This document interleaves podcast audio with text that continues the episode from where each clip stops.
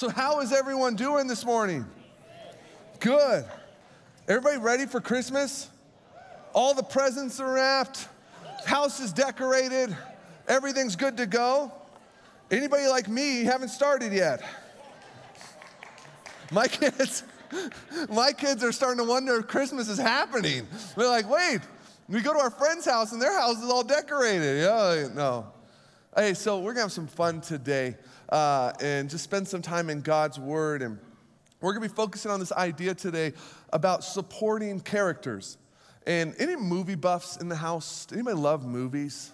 I love movies. One of my favorite things to do to recharge, refresh, is go to a movie theater by myself. I'm the weird guy in the back by himself. Know, but it's just, I love it. You know, it's just, I just zone out for two hours watching a movie. I love movies. And since we're in the Christmas season, I, I'm watching a lot of Christmas movies. And one thing about a main character in a movie, it, it, doesn't matter how good the main character is. If the rest of the supporting cast doesn't carry the weight, doesn't do their part, it doesn't work, right? The supporting cast is so important to the main character and to the movie. And I thought it'd be fun. Let's just see, here's some Christmas supporting actors. And anybody know this guy right here? You know, the Christmas story, you got the main character, but then he, that's a big role right? We remember that, you know? He, he's just so you know, he sticks his tongue on there because he says it won't freeze and it freezes. Big deal. Bummer. What about this one? Anybody know this one? Olaf, come on. My kids love him. He's the best. And what about this one right here? Anybody know him? From the Grinch? He's the dog. I love him in the movie, but I think the best supporting actors of all time in a Christmas movie has to go to these two. Amazing, right? amazing. These guys are phenomenal. You know, like, can you imagine getting this role? Like, they're reading the script and, like, here's what's gonna go into this role. Pretty much a bunch of horrible stuff is gonna happen to you. You're gonna, you're gonna be burnt, you're gonna have stuff thrown at you, you are gonna hurt really bad. And they were like, all right, you know, supporting actors. Let me pray for us and then we'll get started. Father God, we love you, we praise you. We just pray that you would speak to us today, Father, that we would, we would lean into your presence today, that we would lean into your word, that we would just spend time thinking of you in this time. Father, we love you. We ask that you would bless us. And, and we lift up Pastor Dan to you once again, God, and just pray for you to continue to move in his life, for you to continue to bring healing. We trust you, Father. We trust you. Uh, and we just ask this all in your wonderful name. Amen.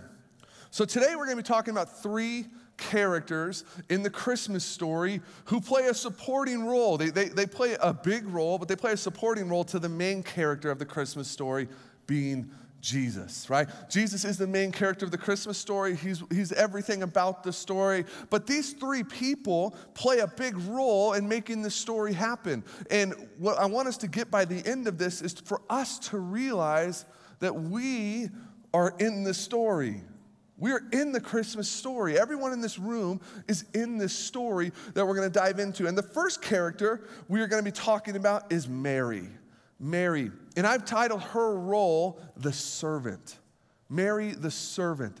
Uh, she's an amazing character. And oftentimes today, we, we, we, uh, we, we idolize Mary. We, we think about her role in this glamorous view. We think it's, but think about in her time what Mary would have been going through. Most, uh, most theologians believe that Mary was about 15 or 16 years old, which was culturally relevant for that time. And, and she is a virgin giving birth. And think about this in the time, thousands of years ago, what that would have been like the gossip, the, the rumor mill in the community, all the stuff that would have been said about Mary. And, and she is not just that, but she has the triumph. She has to, to give birth in a stable. Like we have fancy hospitals and all of that here. She gave birth in a stable in the straw. And just think about Mary's life. She is a servant, and we're gonna dive into what makes it. And there's two things that stick out to me when it comes to Mary and her life. Number one being this God does not look at your earthly resume to determine your spiritual worth.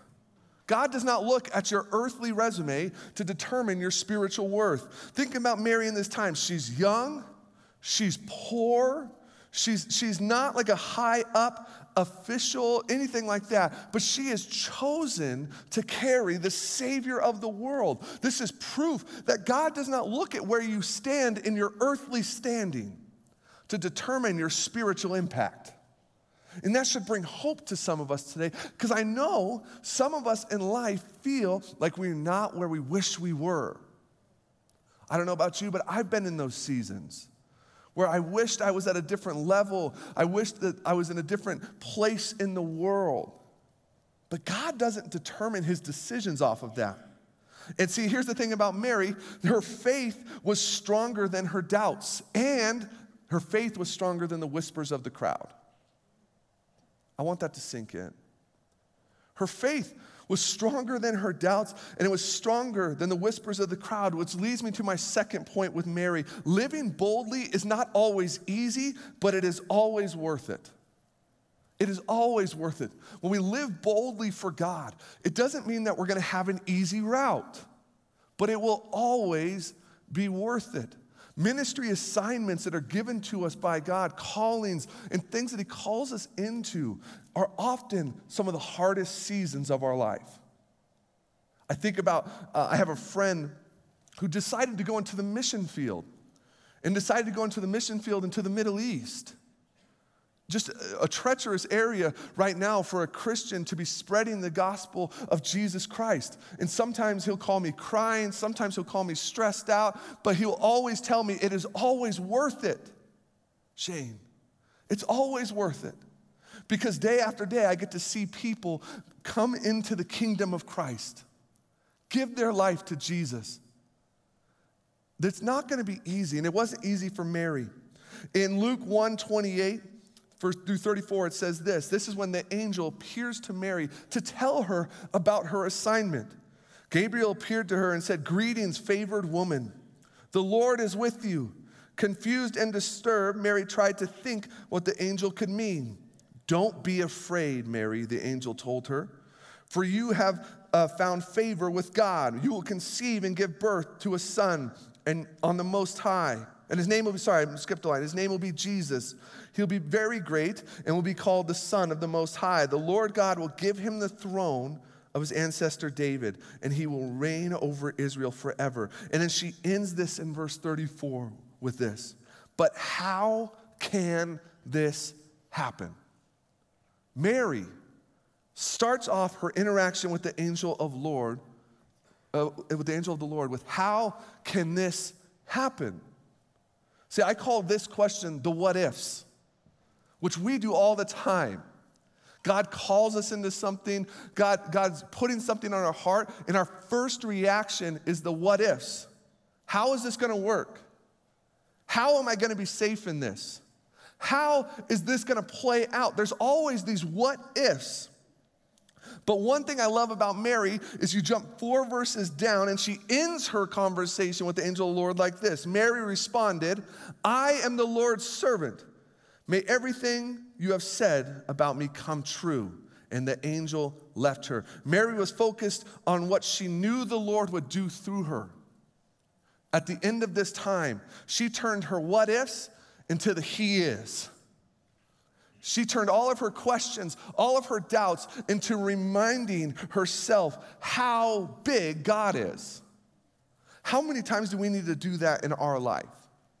To change our, our what ifs, to, to change our doubts, to flip the script in this story and remember who He is. I know that we have seasons that lead to questions and it's easy to stay in the season of questions what if, what if, what if? But I'm trying to practice myself changing those what ifs to He is. The moment those questions seek into my heart, they find their way into my life, I'm trying to remind myself how big God is. Mary understood that God had chosen her to serve Him, and she willingly obeyed. That was it. She knew her calling and she chose to obey. She didn't know the outcome. She didn't know how it was going to work out. She just chose to obey. And I love that about Mary. That's why I title her the servant, because she had such a servant's heart. Whatever you call me to do, God, I'll do. What, whatever season you put me in, I'm there. I hope that through this Christmas season and for the rest of our lives, we can learn something from Mary that, that our earthly standing doesn't determine our, our standing with God, that when He calls us into it, He's got our back. Amen? So Mary's our first supporting character, and then we find our way to our second supporting character, Joseph. Joseph, I'm titling the background player. Joseph's the background player. Because, I mean, think about Mary, uh, what her cultural view would have been at the time, but think about Joseph. He's engaged to Mary, and, and she's pregnant. Think about the things that would have been said to him. She's lying to you, Joseph. There's no way this is true. This is impossible. She's lying to you. She's she's tricking you. Why don't you just leave her, Joseph? Because in that time, he could have remarried. And people would have been telling him, You are going to lose all your credibility because your wife has conceived and it's not yours. Leave her. And luckily, Joseph chose to listen to the angel of the Lord and trust God in this. See, Joseph signed up for a background role for his whole life when he submitted to God. Joseph signed up to play the background for his entire life. And the question I want us to learn from this is if we do something for God and no one ever noticed, and no one ever gave us credit, is that enough? Is us serving God, fulfilling God's calling in our life, are we, is it about getting credit or is it about being obedient to God? Joseph didn't get any credit for how big his role was. We have to ask ourselves this question what drives us? What drives us? Is it, is it, is it man's approval or is it God's approval? Now, I'm just gonna have a moment of transparency with you. Anybody who knows me knows I like to be the life of the party. I walk into a room and I want people to like me. You know, is that weird? Like, I like to tell jokes. I, I like to be, you know, people to notice me. And this is something that I have to constantly check myself in. When I, in my ministry assignment, what God has called me to, why am I doing it? Why am I doing it? And we have to ask ourselves the same thing. Are we doing it so people will notice, so people will say, good job? Or are we doing it strictly out of the heartbeat of obeying God and that being enough? It says this in Matthew 6 4. Then your Father, who sees what is done in secret, will reward you. See, it's easier to do what's right when people see it. That's why we say all the time that sin, hardships, pain, all of that grows when no one's watching because it's easy to do things right, to do things good when you're going to get credit, when people are going to notice. It's, it's, let me give an example of this. I, I remember um, this season in my life where I, I, was just trying to help people in the community. And I, I wanted to go take water bottles to people on the street who would need it. And, and, I remember like doing this and handing out these water bottles, and that person just so thankful. But then I had to battle this internally, this thing back and forth of I am doing this strictly because God has called me to do it. No one will ever know about this. Well, you know about it now. but we have to check ourselves. What drives us? What drives you to be an, a, a, a follower, a, a, an obedient person? Is it man's celebration? Or is it just God's approval? I hope that we can get to that place where what drives us is just God being pleased with us, no matter what. Because man's celebration does not live forever. People, people noticing you, people celebrating you, that does not live forever. But we will live forever and will be with God. So I want to be driven by His approval. There's a character uh, in, to, uh, that was just recently celebrated He was a Russian officer, and he lived in the Cold World, uh, the Cold War times. And his name was Vasil Arkhipov. Here's a picture of him. This is Vasily Arkhipov. And does anybody know who that is? No. None of you know who this guy is. But this guy right here was just re- recently recognized as the person who stopped World War III. This Russian soldier was said to stop, have stopped World War III because what happened was, is U.S. ships were in the, the oceans by Cuba, and they were dropping non-lethal depth charges. They were just dropping these, these depth charges off in the ocean, and there was a Russian submarine that, that was in the, in the area at the time, and they took this as an attack. They thought the U.S. had started a war. So there's three senior officers in the submarine. And for them to make the decision to retaliate, all three have to say go. And the first officer is approached and he says, Send the nukes. And the second officer is approached and he, sends, he says, Send the nukes. And they get to Vasily. And he, think about the pressure of this decision. He's the last one. It's up to him. He said no. He said no. Something in him told him to say no to this moment. So they couldn't launch the nukes. And life continued to go on. Nobody knew about Vasily, nobody knew anything about him until 55 years later. 55 years later, he was just presented the award, first of its kind, called the Future of Life Award. He did an amazing thing for humanity. He did such a big thing for the future of the world, but never got the credit, never got the celebration, never got the moment. But I think if you asked, if he was to ask all of us today, would we say it was worth it? Yes. It was. I just, we have to check our hearts, just like Joseph. He was, he, honestly, what Joseph is destined to be in this Christmas story is a custodian. He's a custodian to Jesus. He's not the father of Jesus. God is the father of Jesus. His, his, his assignment in life was to watch over a son that wasn't his. But Joseph plays a big role in Jesus' story.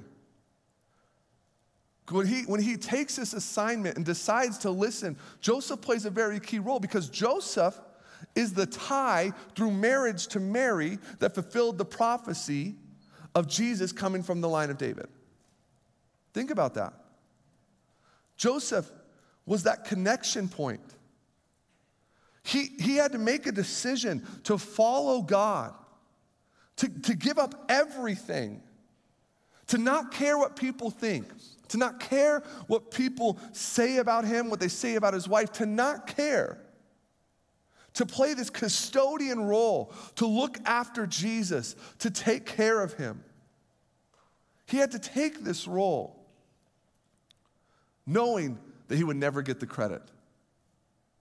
I ask myself this do we have the same heartbeat? Do we have the same heartbeat as Joseph? To, to take that background role, to step back, to not get the celebration. I heard a story. There was a revival in the revival, and that's a, a large movement of God happens in an area in Southern California in the 60s. And there was a man who was kind of given credit for it this preacher, this communicator, this, this big, loud preacher that people would gather in the thousands to hear him talk about Jesus. And one day they were doing an interview of him. And they said, What is, what's the trick? Well, how are you doing this? What did you do to make this happen? And this big preacher, this guy who had thousands and thousands and thousands of people showing up to hear him preach, said, It wasn't me. See, for 10 years before I moved to this town, there was a, a group of three widows who would walk a mile every day in a square around the town, and they would pray over the town. He said, I believe that was the moment revival started in this town was not because of my preaching, but the, the prayers and the heart of three women who believed for greatness for their town. Those three women would never get the celebration, they would never stand on the stage, they would never have that moment. But what they did in the background mattered. And I, wanna, I just want to end with this with Joseph and this background story. There's people in your life who play a background role for you. There's people in your life who are doing things for you that you don't even know, and maybe you don't even always appreciate. Take some time this year to think about who those people are. Thank them. Thank them for what they do and they don't get any credit for. And if you're someone in here who feels like that, you're someone in here who feels like, I just do so much. I do so much and I never get the credit. That's hard. It takes a strong person to do that. And I want to say this to you today you might not get the credit on earth, but you will get the credit for eternity. The impact you are making, the role you are playing, the things you are doing now will shape eternity for people. So keep going. Don't give up. Amen? You guys still with me? All right, third point here. We're going to be talking about King Caesar. King Caesar. He's a supporting character in this Christmas story. And I like to call him the necessary evil. The necessary evil. There's always a villain in every movie, right? And he is the necessary evil. King Caesar, uh, it says this in Micah 5 2. I want to explain why he's the necessary evil. Let me shape the stage of King Caesar a little bit. In the Roman Empire, someone of his stature, being Caesar, would have been viewed as a godlike figure. He would have been almost worshiped by his people. So think about this. There's prophecies being fulfilled that Jesus, the Messiah, the king has come. And if you're someone like Caesar, who is a godlike figure, someone who is worshiped by people, that would be an attack, right? Someone, someone would be attacking your authority, questioning your power. But here's why he is the necessary evil.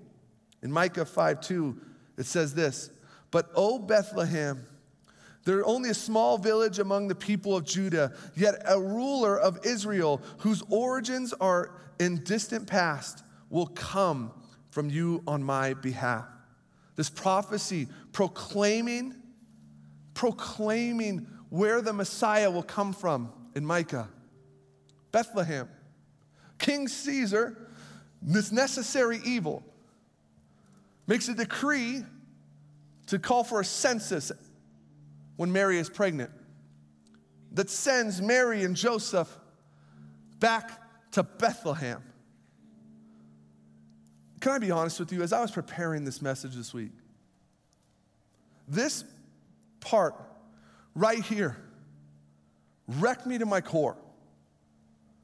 It, it, it, just made me question everything that this, this, this secular ruler made a decree that made it possible for, for a prophecy to be fulfilled. That God used a decree from a secular ruler, a political power, to bring glory to his name, to bring Jesus into the picture. Think about that. No matter what, where you align politically, no matter how we view the world right now, there's tension. There's tension. When I read this, I, I was reminded that God is bigger than any political party. God is bigger than any ruler. So much so that people will make decisions not even knowing that they're sending the Son of God to the place where he needs to be born to fulfill that prophecy.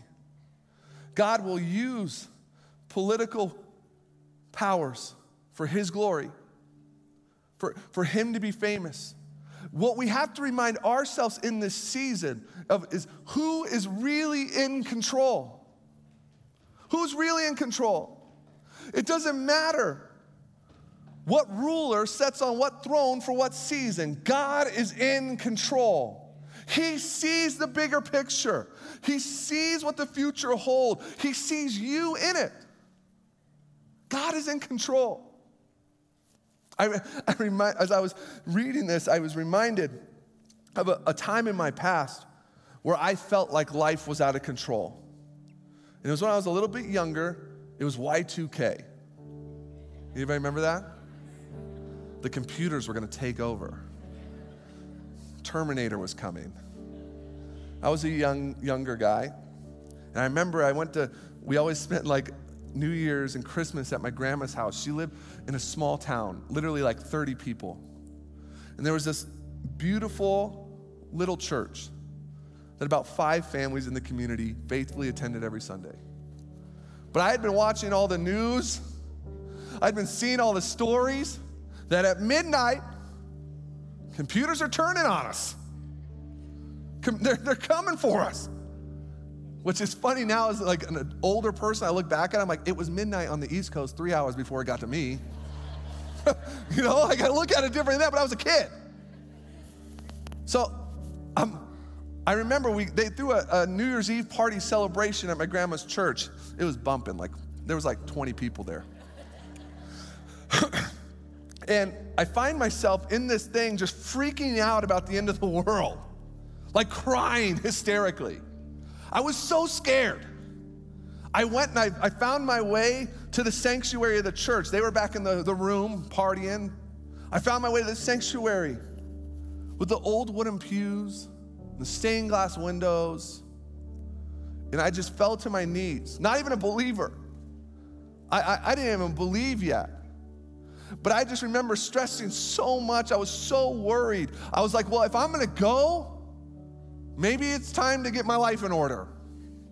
So I start just crying out to God in a way I don't even know how to do. Just like, how are you gonna let this happen? What's gonna happen? And my sweet grandma, who probably, just like those women who prayed over that town for revival to happen, and was probably praying for me her whole life, walks into this small church, sees her little grandson bawling, and asks me what's wrong. And I, of course, as a kid, Grandma, we don't have a lot of time together. We, I'm sorry, I wish I was a better grandson. And I, I just remember her smiling. Why do you think, why do you think something that God created would take control from the creator? Think about that. The person who created the computer was created by God. That means God is smarter than any computer. The, the, the, the, the, the person who is in power, like King Caesar, was created by God. Why would we think they have more power than God? We have to remind ourselves who is in control. No matter what turmoil our world is, world is fallen into, no matter how we feel, what our perspective of the world is at this very moment, we need to remind ourselves that God is in control. He will use all of this for His glory. He will bring people to Him through trying times. It's just how we respond. Because if you look at this story, Mary was unqualified, God chose her. Joseph was to get no credit, but he chose eternal credit instead. And Caesar was against God, but God is still in charge. It is easy to look at this Christmas story and view it as something that is in the past, thousands of years ago. It's easy to do that. But like I said, you are in this story. Because the Christmas story, the story of the birth of Jesus, is not a story that stopped thousands of years ago. See, the devil, oh, this is good. A little time later, about 33 years later, the devil thought he stopped it. When Jesus hung on the cross and died for you and me. But lucky for us, Jesus said, Psych, I'm back. Three days later, Jesus rose from the dead, and the Christmas story continues. It's how we respond to this story that, that matters.